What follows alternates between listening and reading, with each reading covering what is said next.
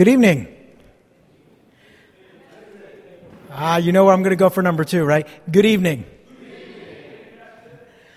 Much, much better.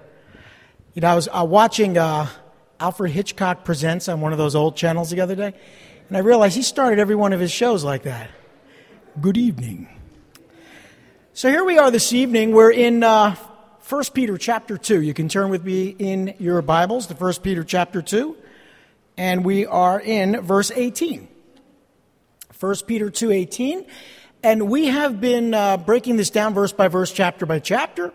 And uh, as you know, we have been looking at submission, the subject of submitting in Christ, submission in Christ. And we first looked at submitting to our authority as it relates to submitting to the government, which was a hot topic uh, last week. But uh, we tried to put a balanced biblical perspective on, you know, when it's appropriate to enter into civil disobedience, when it's not, and uh, how we are generally supposed to look to be good citizens, not revolutionaries. And so that was last week's study. Now we're going to continue on that subject of submission, uh, submission in Christ. And, and this is an interesting timing for me uh, because I just last night watched uh, Harriet, the story of Harriet Tubman. And uh, I didn't know what to expect, to be honest with you. I had my concerns that it wouldn't be handled appropriately or it wouldn't be handled uh, historically, but I want to assure you it was handled very well. It was a very interesting movie and very inspirational. And I've always uh, appreciated and been inspired by the Underground Railroad to have learned some more about it and to have seen a fictional, well, not fictional, but a dramatization of an actual uh, historical person was, was really uh, inspiring, quite frankly. But the timing couldn't be better because now I'm going to be teaching, we're going to be studying together, submitting to masters. And it's interesting because in the film I noticed that some of the, uh, well, one of the pastors that was an African American pastor was ministering to the slaves and actually to the slave masters as well. And uh, he was saying all the right things from the Bible. But then you find out he's working alongside these individuals to abolish slavery and free slaves. But it's, it's interesting because this evening, as we get into this, we can look at it from the standpoint of our employers. You know, not that we're slaves, far from it. Maybe you feel like one sometimes, but you're not a slave. Uh, you, you have a choice. You, you, can, you can quit. But you know, there are people today that are slaves, they're enslaved. Human trafficking is, I don't, I don't mean that's another whole topic, but human trafficking makes slaves of people in this country. I was just reading an article about how people are brought into this country by the cartels. They put on GPS bracelets. This is how high tech this stuff is. And they monitor their whereabouts or whether they break contact. And they track them down so that over their lifetime, which is probably a long time, they have to pay back their debt to the cartel. So they're actually they're slave owners of the cartels. They're working in our country in the agricultural fields, um, and, the, uh, and, and they're doing all of the things that they can do, some, sometimes legally, sometimes illegally. And all the money that they make, most of it, goes to their slave owners, who are cartels. There's also, uh, you know, slavery throughout the world. I'm sure you're familiar with certain governments that, that treat their citizens as slaves, and there's slavery that's taken place over the world throughout the centuries. Uh, darker colored people enslaved darker colored people, and lighter colored people enslaved lighter colored people. The slavery that was brought to Africa was already in Africa, and the slavery that was brought there was already in Europe. So it is a, a thing that has pretty much always existed, which doesn't discount the, the horrors of slavery in our country. I'm just saying that slavery has been a part of our world pretty much since the beginning of time. And in the Roman world, slavery was a reality. It wasn't a pleasant reality. It's not something any of the biblical writers endorsed or condoned. They worked within the confines of their society to reach their society for Christ. It doesn't mean that, uh, that I or anyone here, or really anyone of God's people, really endorses slavery or considers it an acceptable form of uh, control, but, but it's a reality. And so, as Peter and as Paul also, as the gospel writers talk about slavery, they never endorse it, they never condone it, but they don't openly come out against it. And you might wonder why. For one thing, it would have been incredibly dangerous for them to make that move. It also would have shut all of the doors to ministry. Uh, as we talked about last week, they weren't called to create a slave rebellion. The Roman world was very concerned that Christians might break up families, because Rome was all about order. They didn't want the, the Christians breaking up families, freeing slaves, or overthrowing the government. And so you'll notice in Paul's writings and Peter's writings, and especially in this epistle, that they're very careful because this was public information, this was a public letter, uh, to, to not do those things. They would have endangered the people that received these letters and read these letters and had these letters in their possession. That was a separate issue. That's all I'm saying. So, with that as our background, let's pray. Let's get into this, and we'll see that what Peter really wants them to understand, Paul did this as well, is that you really should, as much as, as is possible under these circumstances, submit to your master as a slave. And that's the only message that's being given, and it has to do with reaching them with the gospel. That is their masters and their society and their culture. Let's pray. Lord Heavenly Father, we thank you, Lord. We know that this is a delicate topic, especially over this last year, especially in our country right now. Especially when revisionist history has told us that somehow uh, white people were responsible for slavery, when we know it's, there were evil people responsible for slavery, white and black. And there were white and black people and all types of minorities and others enslaved over the centuries. It's not a racial issue, it's an issue of justice. And we acknowledge that. And we pray that every person that's enslaved in one way or another would be freed. We look forward to that day when you come to free all the captives. But for tonight, Lord, may we study this from a historical context and have the perspective of maybe how we can apply it to our authority, whether it be at work or in school or in our families, especially when those authorities over us are, are ungodly and maybe even abusive. So we ask for your help, your wisdom, your knowledge to understand all things, and that you would speak to our hearts. In Jesus' name we pray. Amen. Okay, that's my upfront disclaimer so that we can take on this topic from a proper perspective without anybody having like, you know, an edge going into this topic, you know, thinking, oh, what's Pastor Tim saying? Is he promoting slavery? Not at all. And Peter wasn't either. You see, we are to submit to masters if we're slaves. And again, I don't think any of us here are slaves. But as slaves, they were to submit to their masters. And the first reason is this they did this, they were supposed to do this because they were conscious of God. We submit because we're conscious of God. We're aware of God. All right? And this is what we read in verses 18 through 20 of chapter 2 in 1 Peter. Slaves or servants, slaves, submit yourselves to your masters with all respect, not only to those who are good and considerate, but also to those who are harsh. For it is commendable if a man bears up under the pain of unjust suffering, because he is conscious of God. But how is it to your credit if you receive a beating for doing something or doing wrong and endure it? But if you suffer for doing good and you endure it, this is commendable before God. Now think about the reality for a minute. Slaves are coming into the church, some of them leaders in the church. And these slaves are trying to navigate this very narrow road between being a slave, being property owned by someone else, and also understanding what it is to belong to Christ and to have a calling on their lives to serve others. It's a tough balance. And, and, and this, they needed teaching from Peter and Paul and others to, to navigate these, these challenging shores. But the first thing he makes mention of here is that slaves should obey their masters as they would obey the Lord. We can apply that to us in our employment. We should obey our authority as serving the Lord. You see, what we learn here in the very first section submit yourselves, uh, excuse me, slaves, submit yourselves to your masters with all respect. First thing you have to recognize is they were slaves. There may have been as many as 60 million slaves in the Roman Empire at this time. So you can imagine why a slave revolt well, it, it wouldn't have ended well. Any of you remember Spartacus or Kirk Douglas, you'll remember how that movie ended. But history tells us that there were slave rebellions in the Roman Empire. It caused a lot of un, uh, uh instability in their culture. And uh, I'm not going to weigh in on whether it was good or bad. Just it, that wasn't the point of sharing the gospel. The social justice movement came second to sharing the gospel within the confines of what was a decadent and wicked society. And we need to remember that. Imagine growing up in the Soviet Union or the former Soviet Union. How would you have shared the gospel? Or imagine being in Iran right now, which is where they tell me the fastest growing church exists.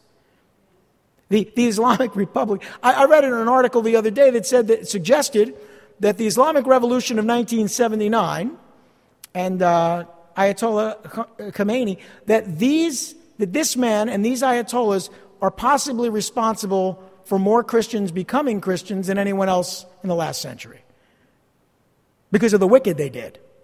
That more people, because of their wickedness, turned to Christ and are turning to Christ in Iran, which is, I think everyone could agree, there are probably just a few places on earth, you know, if you, uh, the, we could call the worst places to, to live. North Korea is probably at the top of the list, right? But I think Iran might be in the top five, maybe the top three. So imagine that, what God can do. That's the point. Get a perspective on the gospel that is separate from social justice. Not that social justice isn't important. Indeed, it is. It's just, it needs to be a separate issue if the social justice movement's going to get in the way of sharing the gospel. Gospel comes first. There are people that have allowed themselves to be imprisoned in some of these countries just to reach those who are imprisoned for Christ. So think about that for a minute. It's about the gospel. It's about preaching the gospel. So there may have been as many as 60 million slaves, and it was the duty of every slave under that society's rules to obey their master, but respect is a matter of the heart. And what Peter wants them to understand is look, he says, submit yourselves to your masters with all respect. See, submit wasn't a choice, respect was.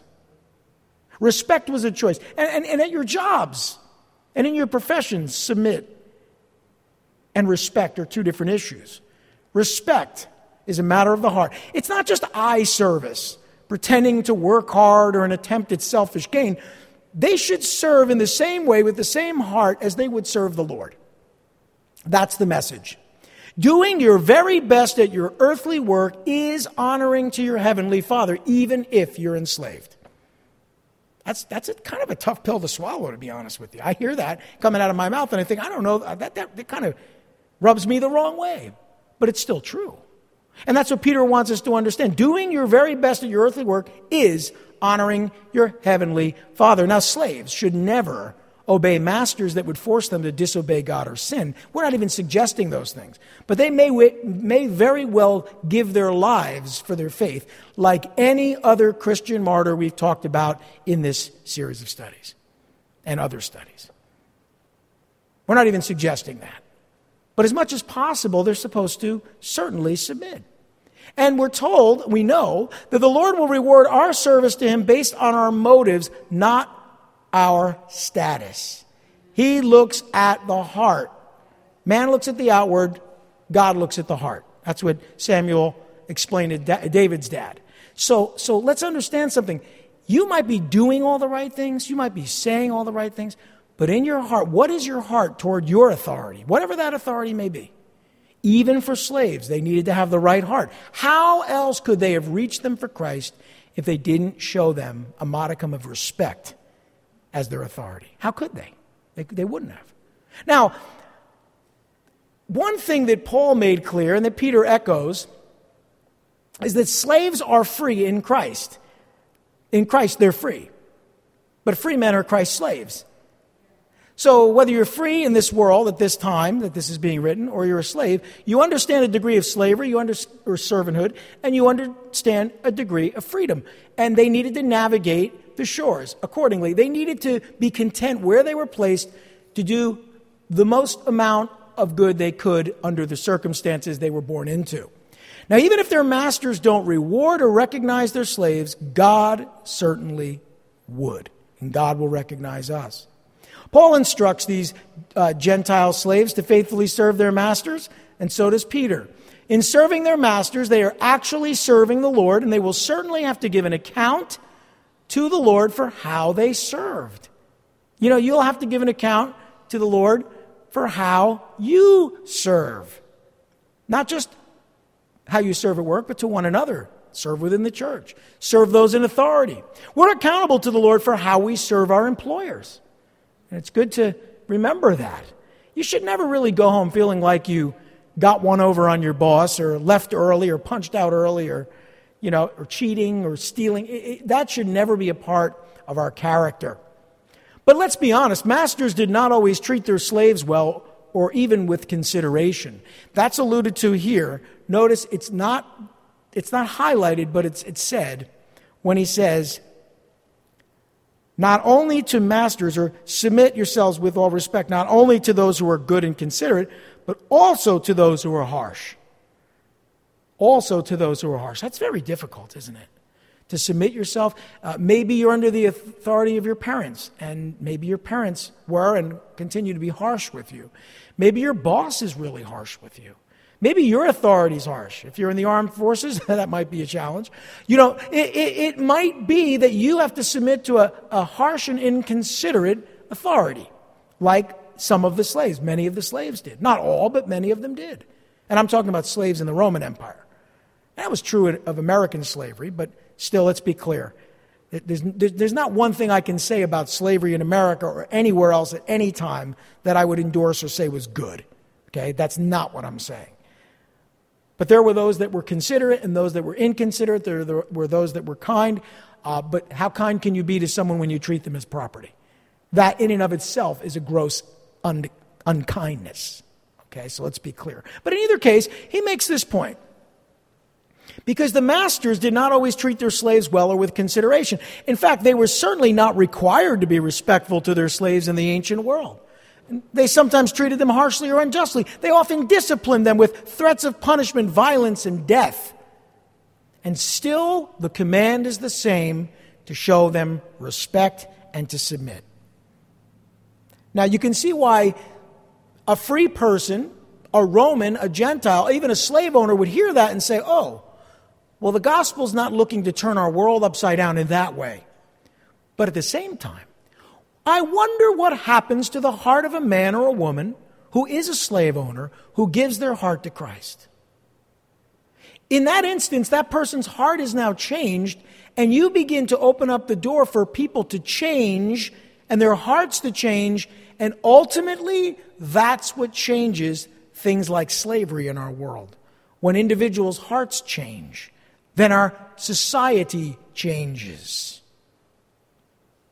And as I said, watching that movie about Harriet Tubman, I, I realized there were many, many people alive at that time in the 1800s, mid 1800s to late 1800s, who were very committed to the abolishing of slavery, willing to lay down their lives and die in a civil war to abolish slavery in our country. So, all of that helps me to understand there may be a time where those things have to happen. But in the first century, it was about reaching people's hearts for Christ. Now,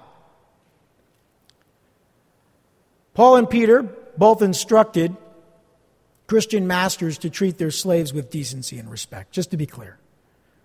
While they didn't try or make their agenda to abolish slavery, though I'm sure they were against it, they did encourage their Christian masters, those who were Christians and slave masters, to treat their slaves with decency and respect.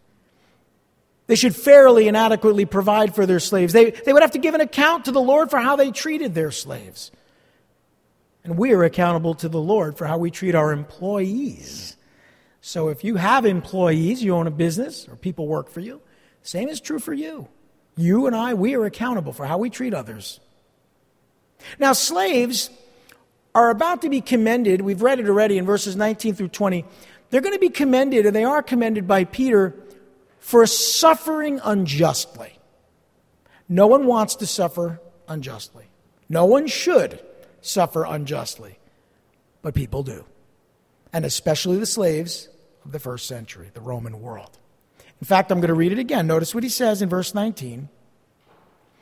He says, For it is commendable if a man bears up under the pain of unjust suffering. Notice, bears up under it. That doesn't mean that they welcome it or want it, just bears up under it.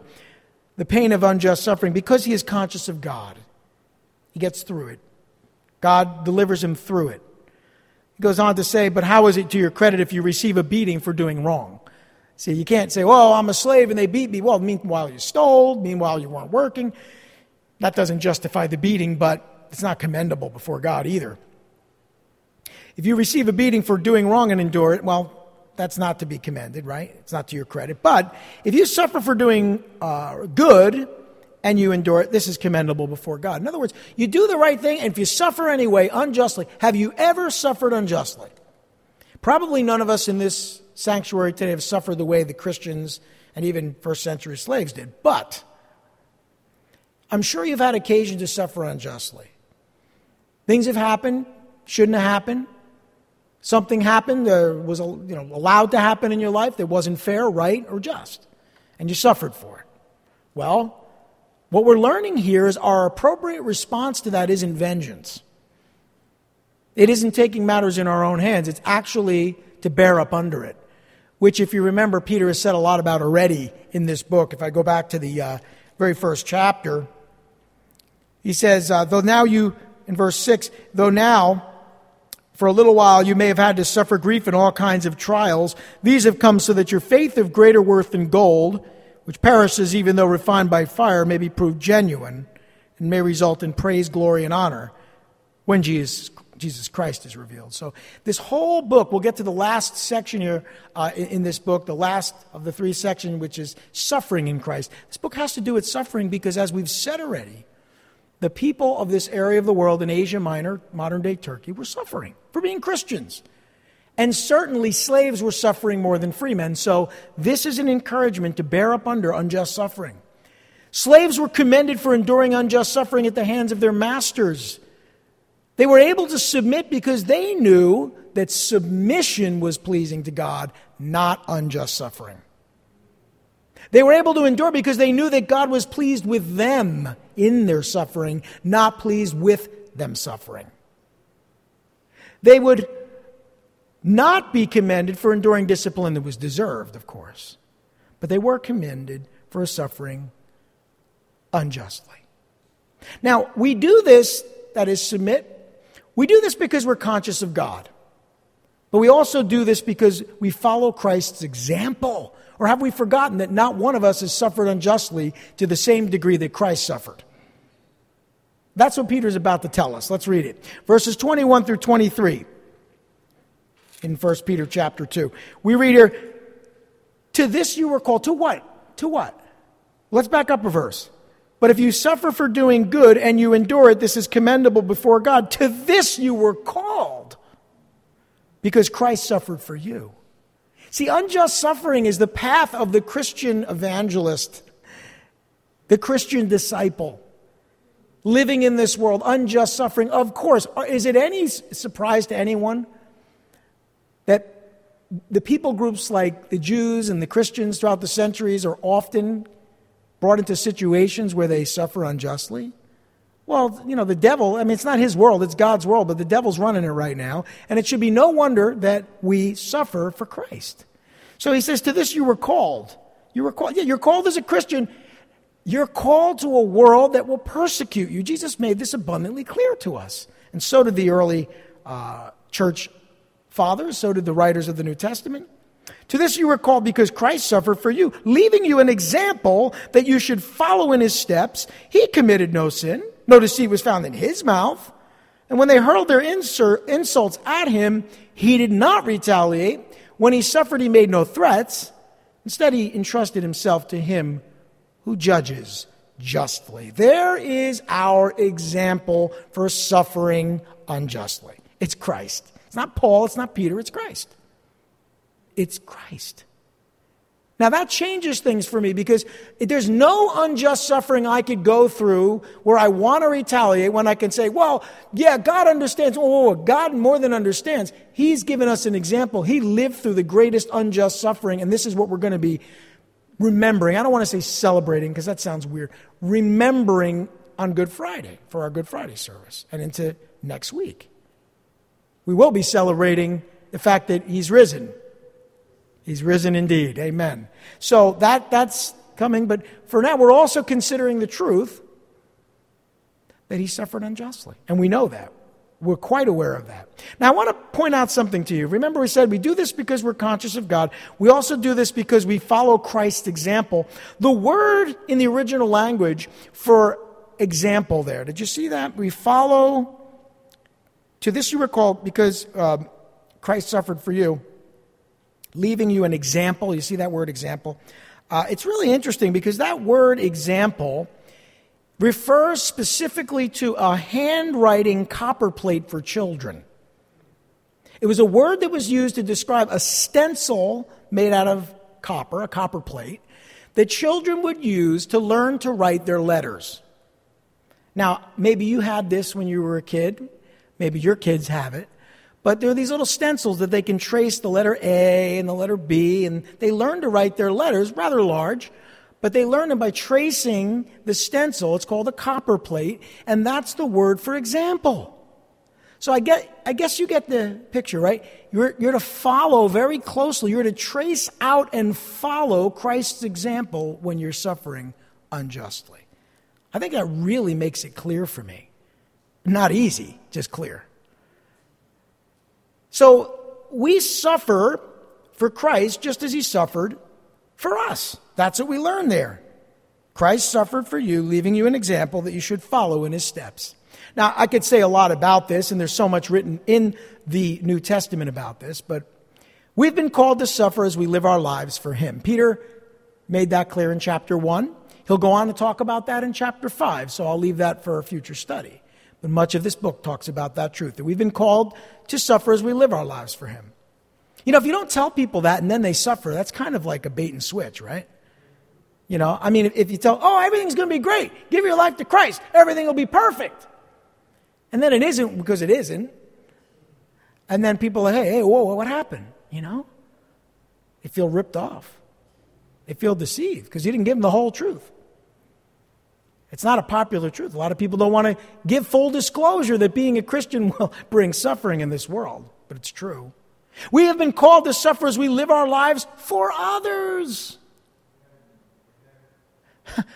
Not just for him, but for others. You, you, you know, you could almost, almost accept in, uh, that you're going to suffer for Christ, but what happens when you're suffering for someone else? You know, I remember what my attitude used to be sometimes when I tried to help someone out and something just turned into a complete disaster of a day. I'd be like, why did I even get involved? And I used to say, no good deed goes unpunished. I used to say things like that. Like last week.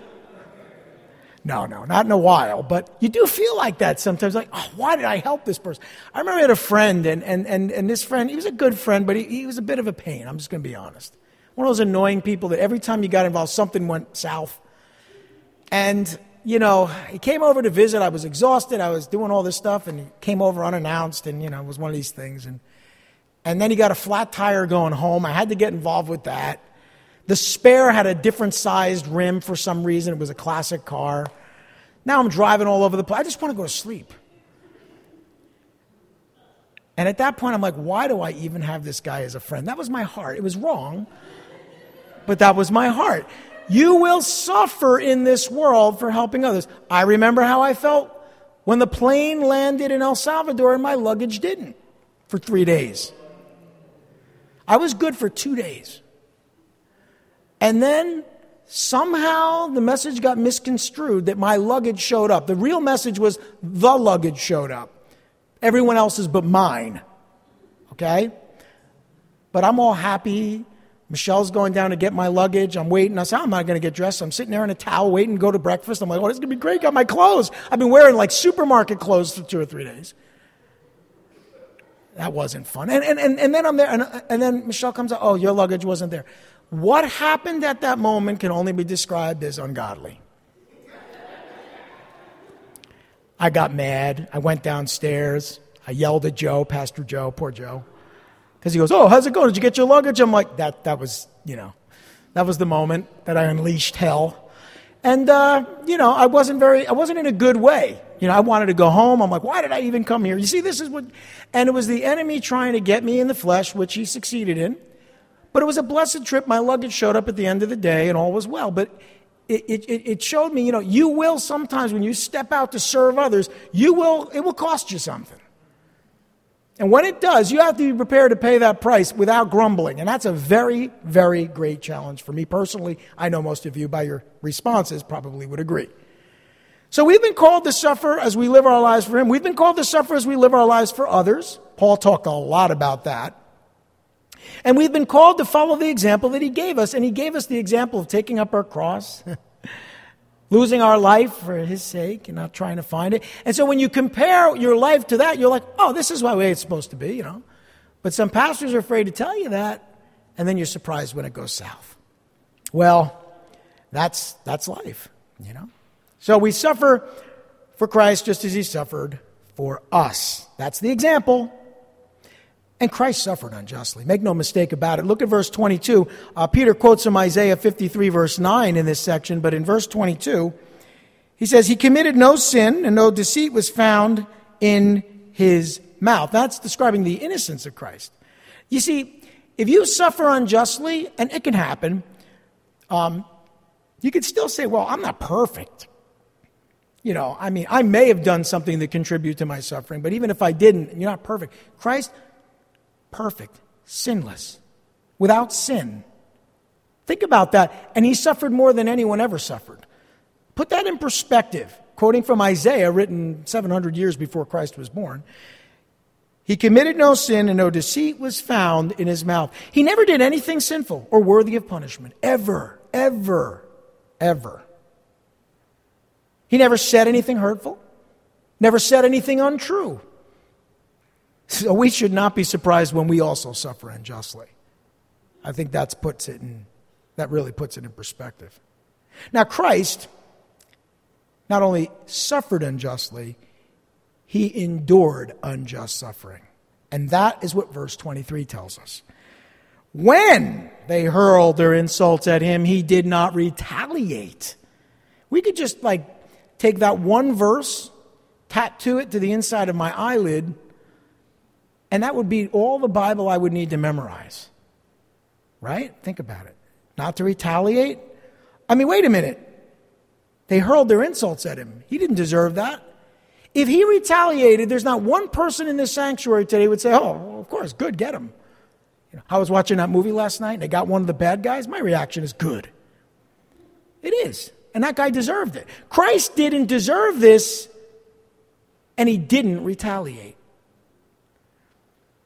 When he suffered, he made no threats. Now, his threats are promises, okay? So he didn't make any threats. Instead, he entrusted himself to him who judges justly. I have to just pause and think about that because that really just paints the character and the nature of Christ and his love for all mankind. And if you've seen the Passion of the Christ or any depiction of the crucifixion in recent history, you know that that is true. And again, these will be the meditations of our Good Friday service, which will be a week from this Friday here in the sanctuary at 7:30 p.m. Hopefully you'll be able to join us. Well, we should not be surprised when we also suffer unjustly. Christ endured unjust suffering. He never responded to man's injustice with anything but God's mercy, ever. He relied on God's justice, forsaking vengeance against men for their crimes. Father, forgive them. They don't know what they're doing. I think about what Paul wrote in Romans in uh, chapter 12, I believe. Bless those who persecute you, bless and do not curse. How about this one in uh, verse 17 of the same chapter? Do not repay anyone evil for evil. Be careful to do what is right in the eyes of everybody. How about verse 19 of that same chapter? Do not take revenge, my friends, but leave room for God's wrath. For it is written, It is mine to avenge, I will repay, says the Lord. That's what it means to entrust yourself to God who judges righteously. You let God deal with it. You know, I keep talking about this, but it was such an impactful movie. Uh, there was one particular scene where Harriet Tubman prayed that God would judge her master. They show her praying. I mean, she was, she was a godly woman. Her, her faith in God was, was, was, was, was clear and portrayed properly, I think, in this movie. But she's praying, and the master's son comes up and witnesses this. She's praying that God would deal with it. You know he's an evil man. God, deal with this person. Judge, judge this person, you know. And the guy died. And I think, you know, we would be better off, not wishing that people died, but we would be better off just saying, Lord, this situation is completely unjust. I'm handing it to you. May you deal with it justly and with mercy. It's hard to do, a lot easier said than done. Well, we should not be discouraged when we must endure unjust suffering. Consider him who endured such opposition from sinful men, so that you will not grow weary and lose heart. The book of Hebrews tells us in chapter 12, verse 3. So he relied on God's justice, forsaking vengeance against men for their crimes. We need to do the same. Okay, so we do this because we follow Christ's example. We do this because we're conscious of God. We also do this because Christ suffered to save us. Christ suffered, yes, unjustly, but why did he do it? To save us. And that's what we see in verse 24. Peter says, back in uh, 1 Peter chapter 2, he himself bore our sins in his body on the tree so that we might die to sins and live for righteousness. And he goes on to say, By his wounds you have been healed. There's a lot in that verse. It's kind of a commentary on uh, Isaiah, who said, By his stripes we've been healed. So, by his wounds you have been healed. So, he hung on the cross to save us from the penalty of sin. We understand that. I know we do, but let's just break it down for a minute. He made us righteous by becoming sin for us. Every sinner belongs on a cross. The Savior who hung on the cross made it possible that no sinner needs to be on a cross. See, He made us righteous by becoming sin for us. He didn't deserve the cross, and now we don't either because of what he did for us. He redeemed us, brought us back to God by becoming a curse for us, according to Paul's letter to the Galatians. We, we receive his blessing because he became a curse for us. He redeemed us, became sin for us. He hung on the cross to save us from the penalty of sin. He died on the cross to free us from the power of sin. His death frees us from sin, the power of sin. Amen? We understand it's the gospel message that he died on a cross for our sins, rose again on the third day, and is coming again to judge the living and the dead. We say that all the time, but let's break it down and think about it. Peter's saying it here. He made a way for us to die to our old life of sin. If anyone is in Christ, is a new creation. The old is gone, the new has come. He's made a way for us to literally be new.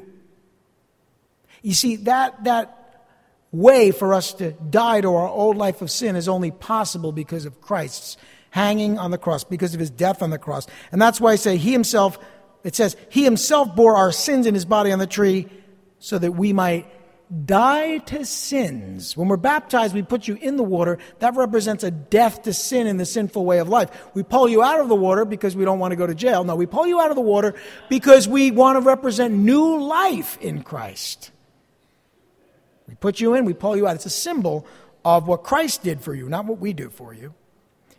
So that we might die to sins and live for righteousness. Now let's, let's just think about that for a minute. He's made a way where there was no way. He made a way for us to die to our old life of sin. He made a way for us to live a new life of righteousness.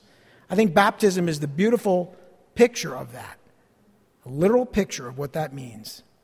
He suffered on the cross to heal us of the consequences of sin because sin has consequences. And isn't it a good thing? People will sometimes say, well, God's not going to save you from the consequences of sin. No, no, no, no. God will sometimes allow us to experience the consequences of sin. But let's be clear a large percentage of the consequences of sin we are delivered from.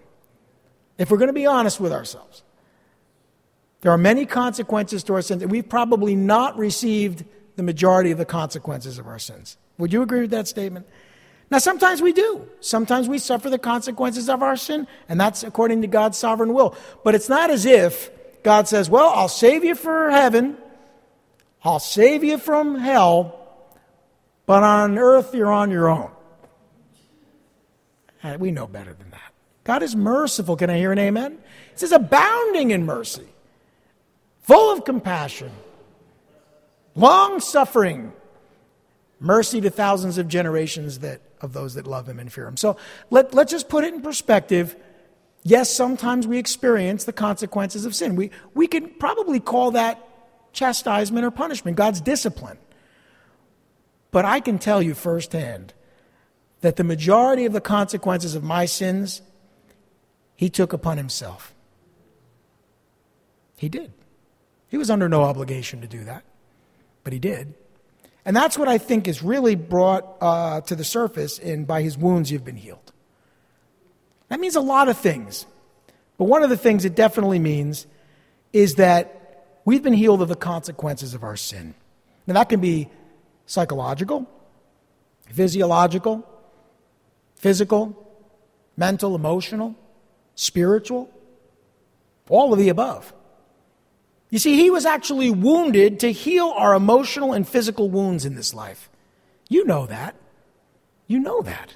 If you've been walking with Christ for any length of time, you know that to be true because you're not the same person you were when you gave your life to Christ. You're probably broken and messed up like every one of us. Maybe you weren't, but you probably were.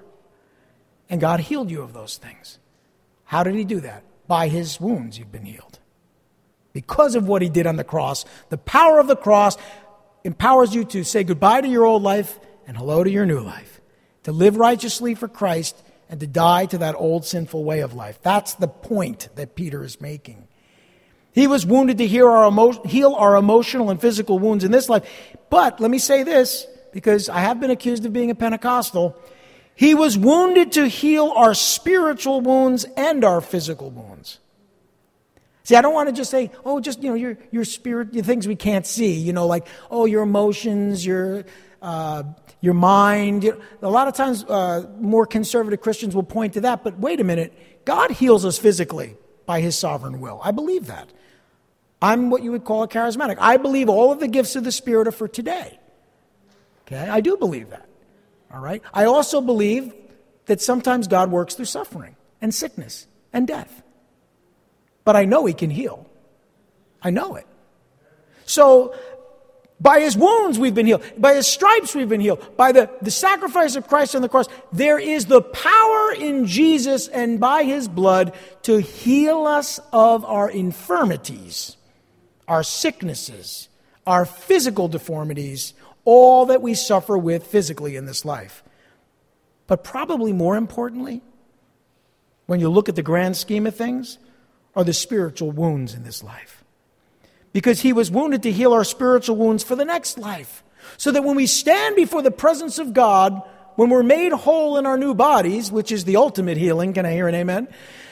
We are going to be not only in our right mind, amen, not only in, in perfect bodies, amen, but our spirits will be perfect. When we see him, we shall be like him. We shall see him as he is. That is, we're going to be just like him. Except one little thing no scars. He'll bear in his body the scars of, our, of his love for us and our salvation for all eternity. When Christ is seen in heaven in the book of Revelation, he's seen as a lamb that had been slain. He had scars in his resurrected body. None of us will, but he will for all eternity. Why? Why? That doesn't seem fair. Well, it's not fair. It's called grace. so much more than fair. Well, let's continue. So he was wounded to heal our emotional and physical wounds in this life and wounded to heal our spiritual wounds for the next life, all by his suffering. And then we close it up this evening in verse 25. For you were like sheep going astray, but now you have returned to the shepherd and the overseer of your souls. And again, that's, that's a paraphrase of what Isaiah said. We've, we've, like sheep, gone astray. We, each one of us turned to his own way. These are the things that Isaiah talked about. But Peter is taking that concept and, and using that as he writes to these suffering brothers and sisters in modern day, what's modern day Turkey. Uh, he's writing to them. He wants them to know there's hope. We do this. What is that? We submit. Why? We submit because we're conscious of God. We submit because we follow Christ's example. We submit because Christ suffered to save us. But we also submit because Christ is our shepherd or pastor. It's the same word. He's our overseer or guardian, if you like. He's our shepherd and overseer. We were wandering through this life without any clear direction. Paul writes to the Ephesians in chapter 2. You're walking in this world, wandering in this world. It's, it, the word in Greek is meandering, walking around with no particular direction, dead in your trespasses and in your sins. We were wandering through this life without any clear direction, but now we're personally directed by Christ who guides us through this earthly life. All right, one more time. Now you're all going to go out and watch this movie. One of the things that came out loud and clear in the fictionalized drama about Harriet Tubman is that before she turned to the right or to the left, she prayed to God to ask God which way to go so she wouldn't get caught. As I saw that, I thought to myself, most people would, they actually did think she might have had brain damage. Some of the people didn't understand. They, they thought she was a little touched. They didn't think that she was really in touch with God. But apparently, this woman was based on the things that God did through, in and through her life. But, you know, thinking about that, stopping and praying, Lord, which way do we go? To the right or to the left? And we know what Isaiah said. You'll hear a voice behind you saying, This is the way, walk in it. She took that literally, and God directed her. We do well to do so as well. So we're now personally directed by Christ who guides us through this earthly life. He wants to be our shepherd. That's what it means to have a shepherd and to be a sheep. And we are now personally protected by Christ who guards us in this earthly life. Protected and directed by Christ. You know that, right? That's why he says, why Peter says, and this is such a great encouragement to us, but also, and most especially, to the first century church in what is today Turkey. Uh, when, when he writes, You were like sheep gone astray, but now you have returned to the shepherd and overseer of your souls. What a great encouragement directed by Christ who guides us through this earthly life, protected by Christ who guards us in this earthly life. Listen, we're going to get to this in chapter 5, verses 2 through 4 of this book. But for those of you who are pastors, those of you who are leaders, those of you who are discipling others and leading others, uh, shepherding others, that's what the word really means. Even though it says that you've returned to the shepherd or pastor and overseer of your souls. Even though some of us wear that title and some of us function in that capacity, the beauty of being a pastor or an overseer in the church is that pastors need only point us to Jesus, and overseers need only commit us to Jesus. We are not responsible to direct or protect anyone.